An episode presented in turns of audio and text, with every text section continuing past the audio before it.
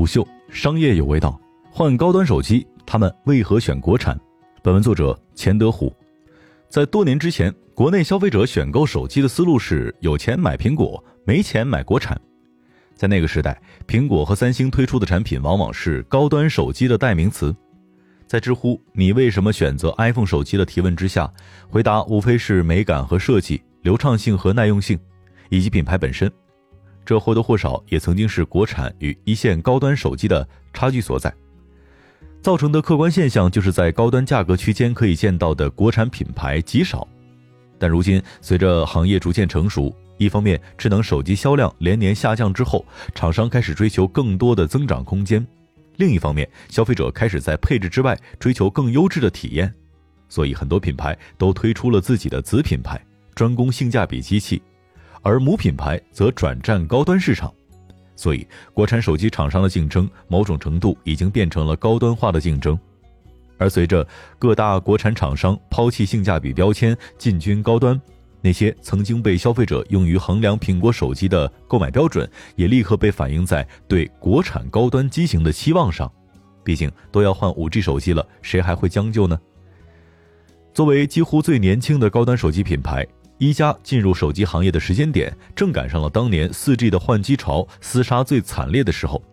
由通信技术的进步所引起的设备大规模换代，将国内手机厂商的竞争推向了前所未有的高潮。这个时期竞争的特点是以大量以参考苹果的设计为基础，打着低价和性价比旗号涌入市场的设备。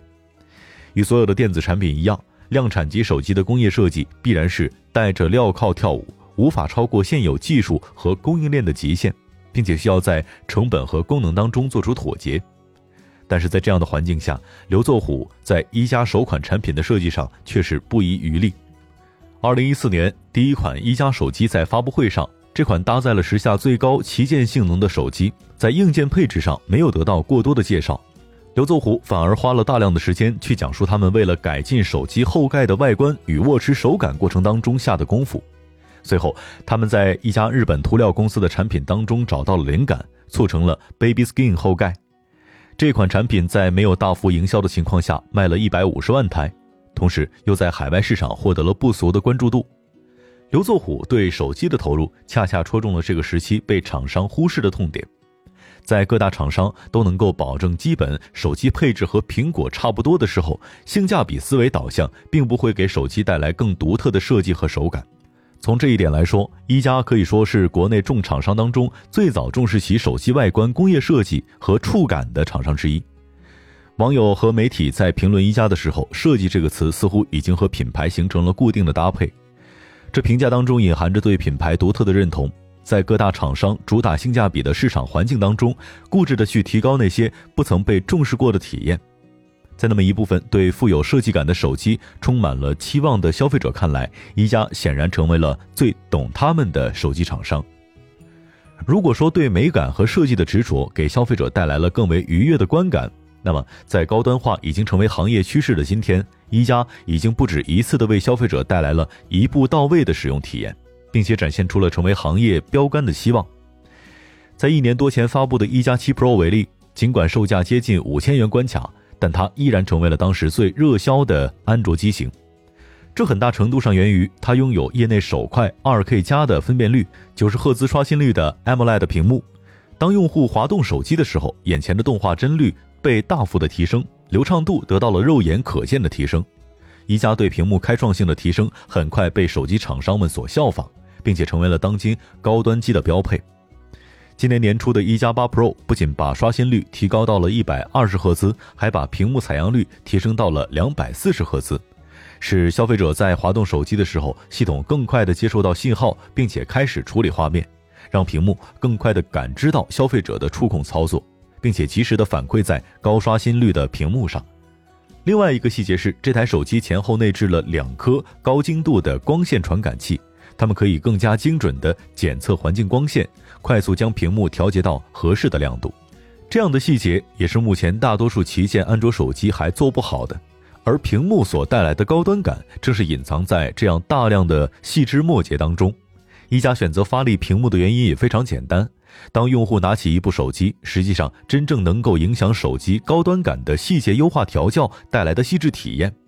比如握在手中的温润触感、点亮屏幕之后的流畅反馈和不同光线下恰到好处的屏幕亮度。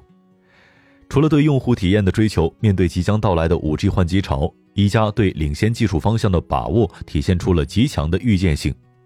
2018年12月的高通技术峰会。刘作虎作为重要嘉宾为活动做了开场演讲，似乎预示着双方开展更为深层次的合作。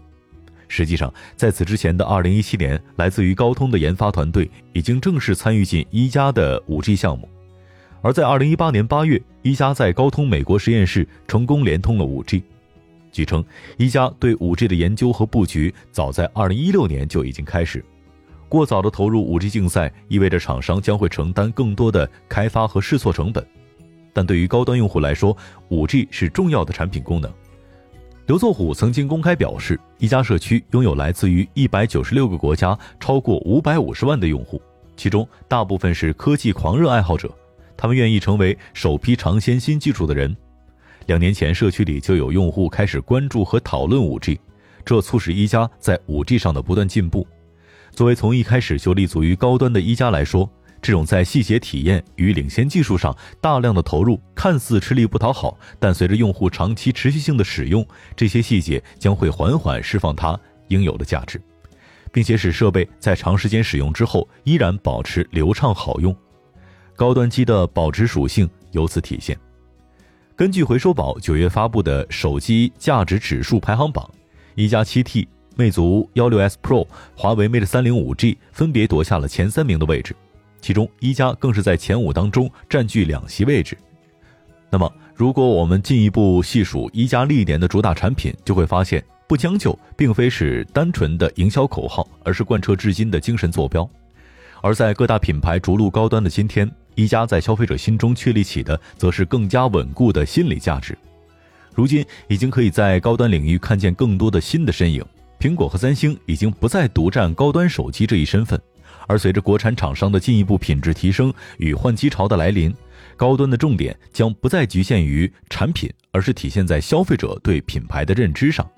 进一步释放品牌的价值。在这个过程当中，随着手机质量的提升，中国制造的手机也在赢得海外消费者的认可。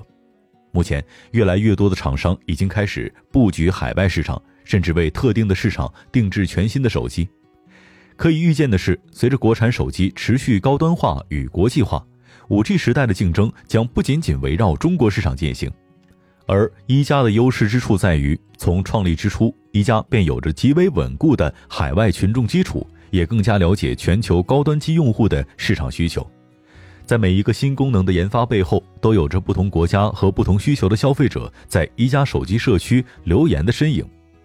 这样朴素的交流方式，帮助一加的第一部手机卖出了一百五十万部，其中海外销量占据了六成以上。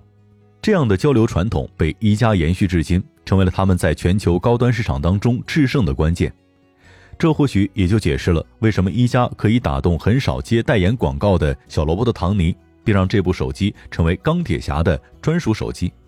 根据第三方销售数据，二零二零年第一季度。一加在欧美、中东和非洲全球多个地区的高端手机市场份额排名前五，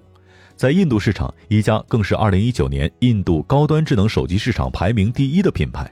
在国内，今天的旗舰新品一加 8T 系列首销一分钟销售额破亿。显然，一加要打造的是真正专注于高端的品牌。如果说领先的科技对用户体验的重视是一加从腥风血雨的手机竞争当中脱颖而出的关键。那么，这份对用户体验的重视，也将成为他们立足高端，并且面对五 G 换机潮乃至国际竞争当中最大的支持。更加重要的是，七年对于高端产品的打磨，让一加在消费者心中逐渐建立高端认知，这将为一加在高端市场这个竞争激烈的环境当中打下最关键的基础。好的，虎嗅商业有味道，下期见。虎嗅。商业有味道。本节目由喜马拉雅、虎嗅网联合制作播出，欢迎下载虎嗅 APP，关注虎嗅公众号，查看音频文字版。